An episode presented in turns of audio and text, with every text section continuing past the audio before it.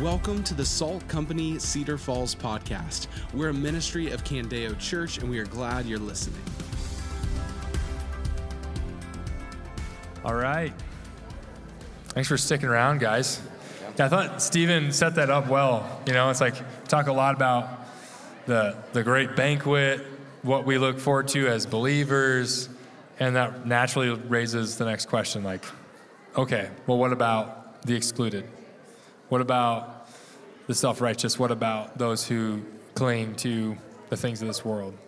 And yeah, it's like uh, this is a great place for something like us for for, uh, for us to dig a little deeper into because this is, can be like a really sensitive topic, and um, a lot of us have specific people in mind when we think of this. Like it's a hard thing to deal with, and so um, we're gonna just open up. Andrew, you got some some thoughts on like just this topic in general. Yeah, and first of all, just to like give set up right expectations, the scope of this is not to teach you everything that there is to know about hell. There is books and doctrines and resources and so much out there. So this is not meant to be incredibly exhaustive. This is just like to open up the door a little bit to the conversation, just give some definitions, give some clarity, and then also just help shepherd you guys to shepherd other people. Um, but I do just before we even get started, just like want to let you know that the idea of hell, the idea of punishment, of eternal damnation is like a really weighty thing.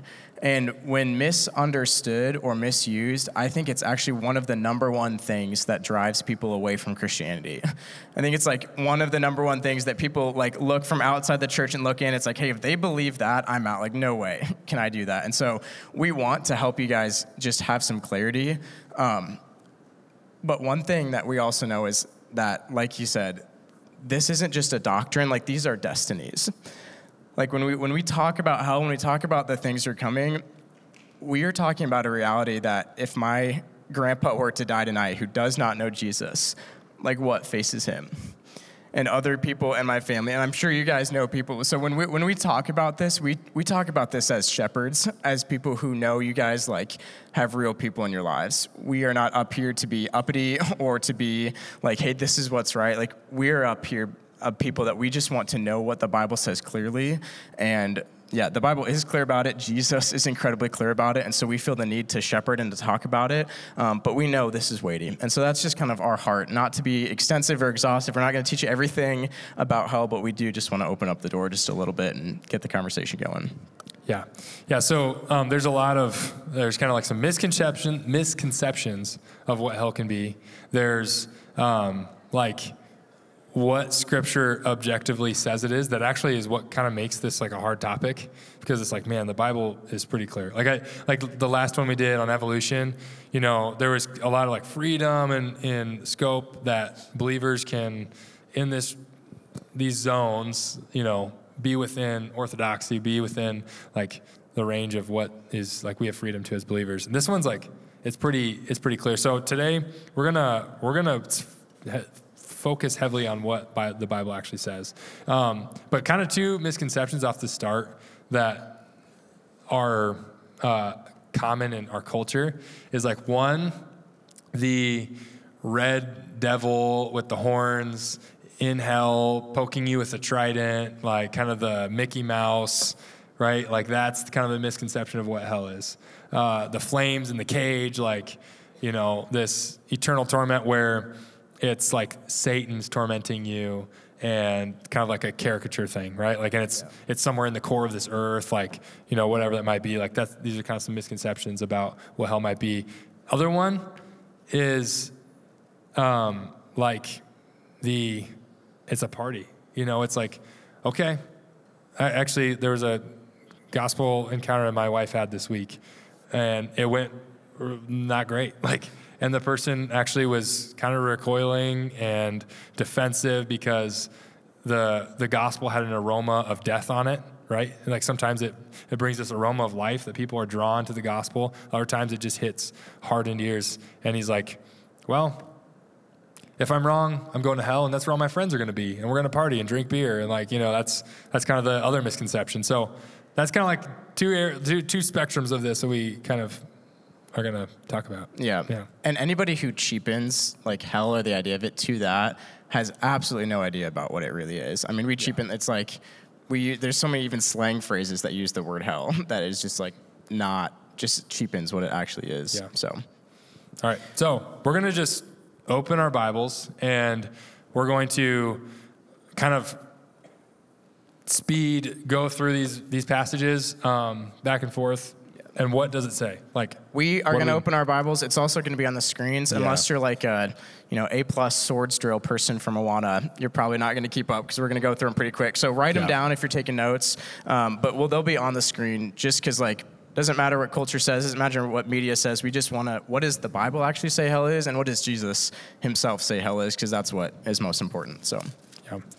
um, and last, this list, it's not exhaustive, but we did try to pick like enough verses that there is context on either side of them, but it's just pretty clear. And so there is, we did choose a lot of verses, but this is not nearly the amount we could have chosen. And so the Bible is very clear. It is very like voluminous on this issue. And so there's just like plenty of places to go. So the first one um, that I want to start out with is in Revelation. It's the last book of the Bible. It's Revelation chapter 20, verses 13 through 15. It says this. Then the sea gave up the dead that were in it, and death and Hades gave up the dead that were in them. Each one was judged according to their works. Death and Hades were thrown into the lake of fire. This is the second death, the lake of fire. And anyone whose name was not found written in the book of life was thrown into the lake of fire. And so I think the first thing to understand is one, the word fire is repeated like three times. So there's some sort of like fiery, um, most likely it's symbolism. The Bible talks about fire a lot, or fire, hellfire. Um, it's probably symbolic. But the thing we do see is hell happens after a judgment day. So the first thing, it's like hell is the result of people being judged. Well, there will be like some people go to heaven and some people go to hell. And so hell exists and it happens like the final state of hell is something that happens after the judgment day when God judges people. And so hell is a place, one of two places that you can go after you die and after the judgment day. Yeah, and Hebrews says like it's appointed for each man to die once and then comes judgment. And like that's the reality of this, that we will all face that. So next one, Daniel 12 2. Do you have that up? Because I didn't I didn't bookmark it.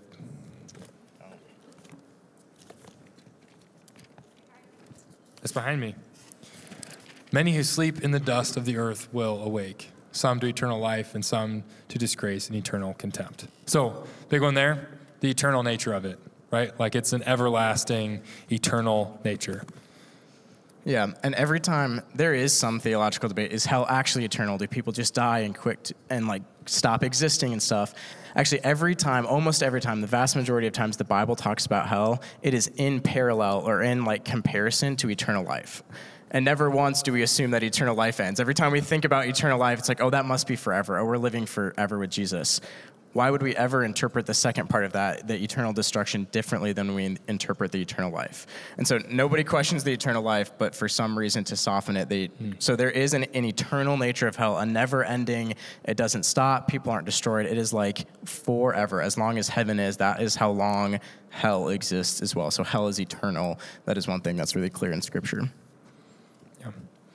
Next one, 2 Thessalonians 1 7 through 9.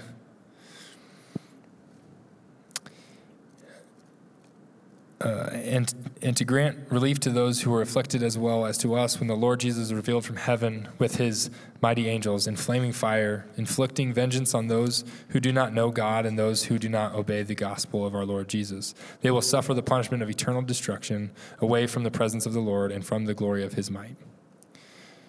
So, there's the reality of God as like the active agent in that, right? That's kind of that kind of like shoots down that whole idea of the the red horned devil with his trident, right? Like it's that's actually not what's at stake here. Like, yeah, you got other thoughts on that? Uh, next one, uh, Matthew 13, 49 through 50. It said, So it will be at the end of the age. The angels will go out, separate the evil people from the righteous, and throw them into the blazing furnace, where there will be weeping and gnashing of teeth. And I'm going to camp out there just for a sec. So, again, we have this separation of righteous and evil, righteous onto eternal life, and evil onto eternal destruction. There's the eternality. And the last two things there, the weeping and gnashing of teeth. Gnashing of teeth would have been an old Greek uh, saying that would have been both pain and agony. Like, if you are just in intense pain, like, you just clench your jaw, you start, like, like grinding your teeth because something is so agonizing, so writhing that it causes you to do that. But it's also an ancient expression for just anger, for hardness. Like if they were gnashing their teeth, it meant you were like really like at a like a gut level visceral hatred for something. And so I think what the author, or Jesus, is intending to be like say when he says weeping and gnashing teeth, there's like an agony in hell. There's something that's terrible and awful. There's suffering, but there's also an anger in the people there. Like like this suffering in hell doesn't turn people to Jesus. It doesn't like make them long for God. It actually just makes them hate them. And so nobody is in hell suffering who is like turning is like, man, I really wish I was in heaven. It's like, no, it actually serves to harden their hearts. And we see over and over and over again that the people who are in hell don't long to be in heaven. They just get angrier and angrier at God, and they, they will gnash their teeth at Him. And so that's, I think, what Jesus is trying to communicate there. Uh, next one is in Matthew 25, um, 41 through 46. It says this. Verse 41 Then he will also say to those on the left, Depart from me, you who are cursed, into the eternal fire prepared for the devil and his angels. And then a little bit later in that same passage, he said, And they will go away into eternal punishment but the righteous into eternal life. And so there's that eternal judgment and eternal punishment and eternal life parallel. Um, and then there's also a punishment. Hell is punishment.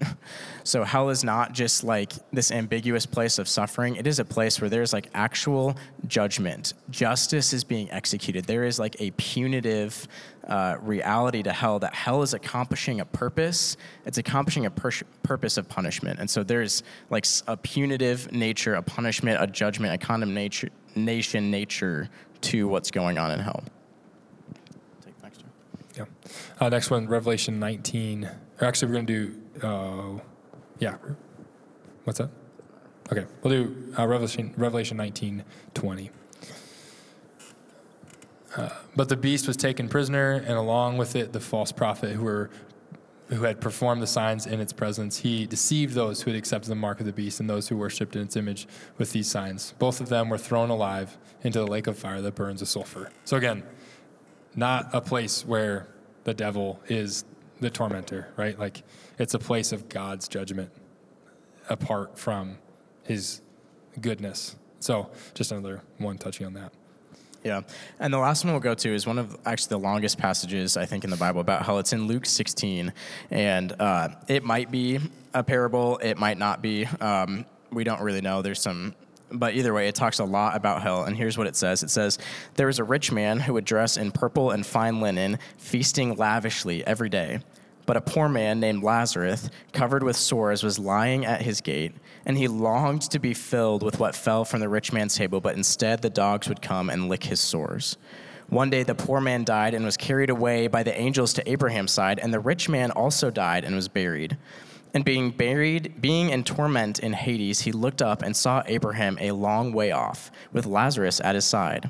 Father Abraham, he called out, Have mercy on me and send Lazarus to dip the tip of his finger in water and cool off my tongue, because I am in agony in this flame. Son, Abraham said, Remember that during your life you received your good things, just as Lazarus received bad things. But now he is comforted here, while you are in agony. And besides all this, a great chasm has been fixed between us and you, so that those who want to pass over from here to you cannot, neither can those from there cross over to us. Father, he said, then I beg you to send him to my father's house, because I have five brothers to warn them, so that they also won't come to this place of torment. But Abraham said, They have Moses and the prophets, and they should listen to him. And so I think just a couple of realities to see from this thing is uh, one, that there will be an awareness of in hell that they are in hell. like there can be an awareness of people that they are not in the place where God is at with a presence to bless. Like there is a suffering and there is some sort of an awareness there is also a chasm fixed between heaven and hell. There is no passing over. There is not, nothing like purgatory that we see in the Bible. We see that people, like, once you are in hell, there is a chasm. There's this great dividing wall fixed between that. There is no passing over.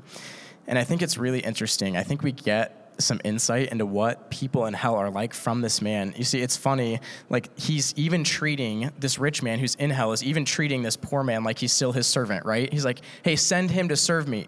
send him to give me a drip of water because he, like he's still treating them like who he is at his core is a selfish person who is still wanting to be served, who is still wanting other things. And in fact, I wonder if the reason Lazarus, the poor man, is given a name and this rich man isn't is because he had no identity outside of his wealth. like that was it. He built his kingdom with wealth, and now that is all he has in his afterlife, and it is nothing, and he is in agony. And even this man's greatest desire, notice that his suffering wasn't like, man, I'm suffering, I sinned against God, I want to be God. Like, no, he's still self centered. Actually, the, I just want to be quenched. I just don't want to feel this bad anymore. It's nothing about Jesus, nothing about repentance, nothing about God. It's just his own like lack of comfort. And I'm telling you guys, there is a reality that hell will be awful and there will be suffering and there will be torture and there will be terrible things. But one of the realities of hell that makes it so bad is actually God just giving people over to their desires. Um, like this man, can you imagine how like horrible and empty and like just nothing your life would be if you were like selfish and you did no good there was no like presence of any good like your life was just ran by your sin can you imagine how awful that life would be like living that for five years what about 50 years what about 500 years of you living in that selfish, awful, sinful life with no goodness of God, with no repentance of sin? Like, that is part of the judgment of hell. Is actually God just giving people over. And Tim Keller would say it like this He says, Hell, in that view, then is a trajectory of a soul living a self absorbed, self centered life going on and on forever. Simply, it's one's freely chosen identity apart from God on a trajectory to infinity. So, part of what makes hell so bad is that God actually lets humans have what they want none of him and all of themselves. And as their like unreined in, like sinful self gets total dominion in hell, they like just get the natural implications of that, which is awful and it's terrible and it feels like agony. And so after like seeing all that, kind of all those different things, maybe can you just like what are the things that are absolutely clear about hell from scripture? Like, what are there no questions on? Scripture makes this abundantly clear. This is like what hell is. Yeah, from those passages we read, you can read more. There's lists of it. Um, things we know is it eternal, it's conscious, it's punishment, and there's a suffering nature to it, right? Um, it's an unend- unending torment, and that's that's the thing that drives us to, right? Like to not tell people is you know to that should drive us evangelistically to you know share the hope of Christ because there's God's created a way that there doesn't have to be that. So, yeah. And guys, the reality of this probably doesn't sit right with a lot of you. And if there's any people that you were be, to begin to share this with in your lives, like there's probably a pit in your stomach, like, no way. like, if that's what your Bible teaches, if that's what your God is about, I want nothing to do with that. And like, the most common objection is like, all right, you say your God is loving, you preach his hope, you preach his mercy. How on earth could a loving God send people to hell? How can you reconcile the fact that you say your God is a loving God? Why on earth? Like, how could there possibly be eternal damnation for people who don't love in them? Like, how do those things reconcile? And so we just want to spend, honestly, the rest of this answering that question. If that's genuinely what the Bible says, if hell is that real and that grotesque and that awful forever for eternity, how can we still sit up here and say we have a loving God and yet that is a reality? Elias, how would you like answer that question or like begin to shepherd somebody who's like feeling that at like a real level? Yeah, I think if you guys have, you know, come most weeks uh, this year and even one time last fall, uh, I think Stephen has shepherded so great on this. And he has, there's a couple sermons he's preached on just like the love of God and the justice of God, and how those things, like God is love, yes, and that is a characteristic of Him. And you know, when you, you kind of hear that question, like, how can a loving God send people to hell? Um, that isn't the only characteristic. Like He's holy, just, righteous, and good, and and like to uh, be loving without just isn't without justice isn't loving at all. And I think that's something that. Um, it's, it's almost like, man, an evidence of, of God's uh, an evidence of like the reality of hell and God's justice is like we long for that too. Like we're creating God's image and we desire uh, like justice to be done. Like we, like Stephen shared some some gruesome realities of what people have done in this world that it's like will maybe never have vengeance repaid like in this in this world. But Hebrews 10 says like vengeance is mine, I will repay, says the Lord. And it's a fearful thing to fall into the hands of the living God. And he's the one who out of love for those who you know are are the, the, the ones who have turned to him in, in repentance and faith and have trusted in him and we're in a right relationship with him and have been redeemed like out of love for really all his creation like he is a god of justice. And all of us deserve that but um, in his mercy he's he's saved some. Yeah i was getting dinner the other day with somebody who is a um, very passionate atheist and this is one of the things they said. It's like hey if you're your god like like he you say he's full of wrath and has this eternal judgment. Like i only if i was going to believe in a god at all which i don't he's like i only believe in a god that is full of love i'm like well what do you mean by that like do you mean that all the time no matter what regardless he is only filled with the emotion of love i'm like do you think it's possible to have a loving god without wrath he's like absolutely the god i believe in is only love and I was like, How? I was like, What would you say? I was like, I've got a wife and I've got a foster baby at home. If somebody in front of me was hurting them, was beating them, if I was God, if I was your God, the only thing you would expect me to feel is, Hey, I've got nothing for love. I'm watching you beat my family, but that just butterflies in love.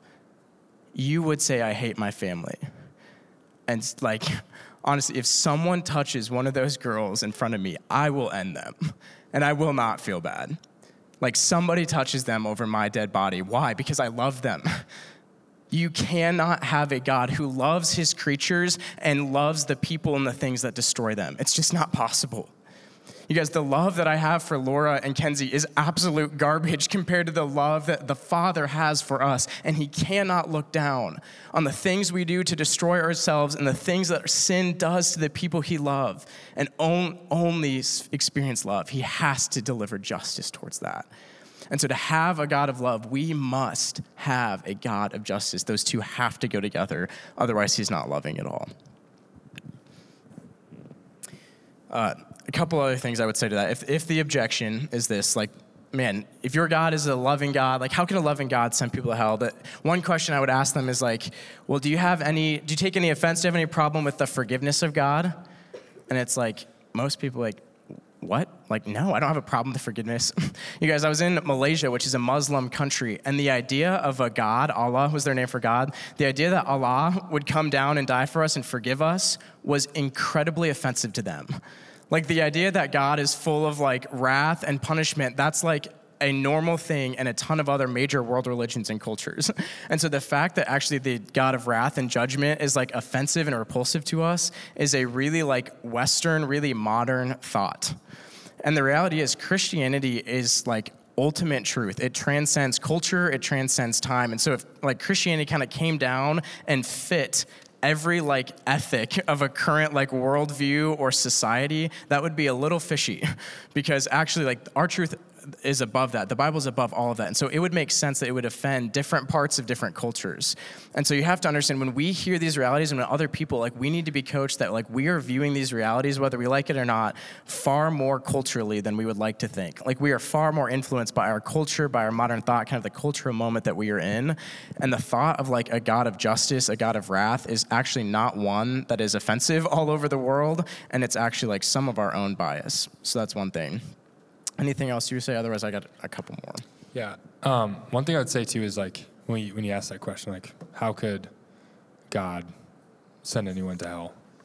Um, I think the question is sometimes it, it's maybe even like asked incorrectly. It's like how could God like save en- like one person? Like it it it doesn't make sense. Like or I guess it does make sense, but it doesn't. It uh, with a God who is righteous, holy, and good. 1002, like, I love it. What, like, we'll pray at the end. yeah. Um, yeah, like a God who's righteous, holy, and good, like Andrew's saying, you know, why would he come down and even save one? You know, I think that's a, another thing to keep in scope is like we so often suppress the weightiness of our sin, and um, we like have an incorrect view of God's holiness, and that that's a, a standard that all of us are held to, and really, like, yeah, Yeah. the punishment fits the crime. And I think that's an assumption that most people make. They when they hear eternal like torment, fire forever, they hear that and like no way. There's nothing I could do on earth that is so bad that is so wicked that actually deserves that. Like no way does the punishment fit the crime. And I'm telling you guys, if the hell that the Bible talks about, if the hell that we present tonight seems too harsh or too re- like real, the problem might not be that our view of hell is too harsh. It might be that our view of God is too small.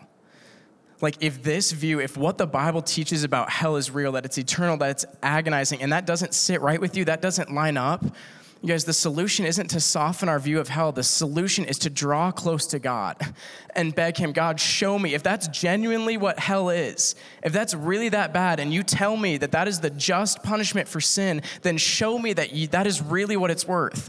Show me that you are so good, so beautiful, so amazing that sinning against you really is deserving of that. And as you draw near to God in scripture and in prayer and get to know Him, beg Him to show you His beauty, to show you how amazing He is, and give you a view of Him that actually that eternal suffering makes sense. And so when those things don't line up, the, the solution isn't to soften your view of hell. The solution is to blow your idea of a God out of the water. Because the God we serve is so big, is so eternal that the punishment fits the crime. It's not actually unjust. And so beg God that He would give you a view of yourself. And the last, the last thing I would say is this to somebody or to even you who's wrestling, like, how could a loving God send people to hell? I think there's like an assumption of God's heart posture behind that. Like, I don't want to serve a God that's just like flippantly throwing people into hell, or is like this like old crank who's just like flying off the handle, angry, throwing people in hell. And the assumption is that God wants to, or He's okay with that. Guys, look at what it says in Ezekiel 33 11. It says, Tell them, this is God speaking to the Israelites, as I live, this is the declaration of the Lord God. I take no pleasure in the death of the wicked, but rather that the wicked person should turn from his way and live. Repent, repent of your evil ways. Will you die? You guys, the reality is, God takes no pleasure in sending people to hell. God is not like up there laughing with this evil, like grin, this evil laugh as people suffer forever. No, he takes no pleasure in it. He has no delight. In fact, God hated the reality so much that we sinned against him in such an egregious way that he did something about it. That he actually made a different way. God does not like the reality of hell, but it exists because that is just. And guys, as you maybe elevate your view of hell, like as you like come to grips with the reality that it is a grotesque, like agonizing, eternal thing, realize that the Bible holds that up. And then hold up the cross next to it and realize that Jesus went there for you. Jesus wasn't sweating blood the night before he went to the cross because he was about to be crucified. All right, that would is horrible, but tons of men had, had done that before. Jesus was sweating blood because everything that was true about hell, everything that is horrible and gut wrenching about hell, the wrath of God looking him in the face, he was going to experience that for you on the cross. And so you guys have to know every evil, every sin, every injustice is punished in one of two ways either on the cross of Christ or in hell forever. Hell is God's ultimate like plan for justice. It's either the hell or the cross. All justice, all evil is satisfied in one of those two places. And Jesus went to this place, both the cross and to the hell and to the wrath of God, so you don't have to experience either one. Do you guys get that? As your view of hell gets like broadened and more weighty and more dark, that should only elevate the cross of Jesus Christ and what he did for you, knowing that Jesus went there for you. Jesus went there so we don't have to. It should make you like just joyful that Jesus went to the cross and that we don't have to suffer like that. And no one else does either. And so that's like our heart behind it is like when people ask, How could a God? It's like, He doesn't want to. How could a God, how could a loving God send people hell? It's like He made a, He sent His Son to go there so you don't have to. He doesn't want to, but only people who reject that and want to be and want to harden their heart to that reality are there. Yeah, yeah, and ultimately, like for the for the most part, when you come to Christ, like, and you come to saving faith, it isn't out of like just a fear of going to hell that you like turn to Jesus, but it's actually just fixing your eyes on Christ, the pioneer and perfecter of faith, who, you know, was the one who took all of that on himself. Like when we fix our eyes on him, that's really the beauty of it. That's what brings us to Christ. That's what you know brings us into that banquet is what Christ has done. Not uh, a fear of hell and wanting to get out of, of hell, but it's a motivation of the goodness of, of God that He would He would spare us from that. Yeah. Yeah. That's really good. One thing before I pray to close this down. Um, again, this was just meant to be a door opening conversation. If you have more questions, find a staff member after. We would love, but I would, if you guys are taking notes, I just have some resources that are incredibly helpful. Um, if you just type in hell to the website Desiring God, I that is a great website, desiringgod.com. Just anything on there is great. Um, here are some books that have been really formative um, for me uh, Erasing Hell by Francis Chan. Erasing Hell by Francis Chan. Systematic Theology by Wayne Grudem. Uh, Let the Nations Be Glad, specifically chapter four. There's a free PDF online. Let the Nations Be Glad by John Piper chapter four. It's really specific, but it's incredibly profound. Um, and the last one I would say is Four Views on Hell um, Counterpoints, Bible and Theology. It's like this whole series by Zondervan, Four Views on Hell. Counterpoints. It's like the Counterpoints series that that publisher did. Those are just like resources that I think are really helpful. That can like, if you want to take this conversation further, if you want to learn more, um, yeah, those would be resources. So, Yeah. That's anything great. else? No, that's awesome. Yeah. Let's pray and close this out. yeah, God, tonight as we kind of take a look at the, the two eternal places heaven, hell. Um, it's sobering thoughts. It's humbling, hopefully, that we can look to those things and, and see that you're, you're sovereign over those things. Um, and, and Lord, uh, I just pray tonight as we uh, think about the, the weightiness of hell, it wouldn't cause us to um, leave here fearful or, or scared as, as, as Christians, um, but it would it would stir in our hearts a, a desire to um, go and share the hope of your gospel to all people who either are those willfully rejecting or the ones who've never heard. And God, that it would just be uh, stirring us a desire to, to take that message of hope, of reconciliation that you've, you've made a way for this to not be the reality of our existence. And Lord, we just thank you for your grace shown in that. Um, and we thank you for tonight and for uh, your word that is so clear. And uh, would we continually go back to that for the truth that we cling to? And um, yeah, Lord, we, we thank you for all that you've done and your, your mercy to us. And praise in Jesus' name. Amen. Thanks for listening to the Salt Company Cedar Falls podcast. For more information about Salt Company, you can visit saltcedarfalls.com.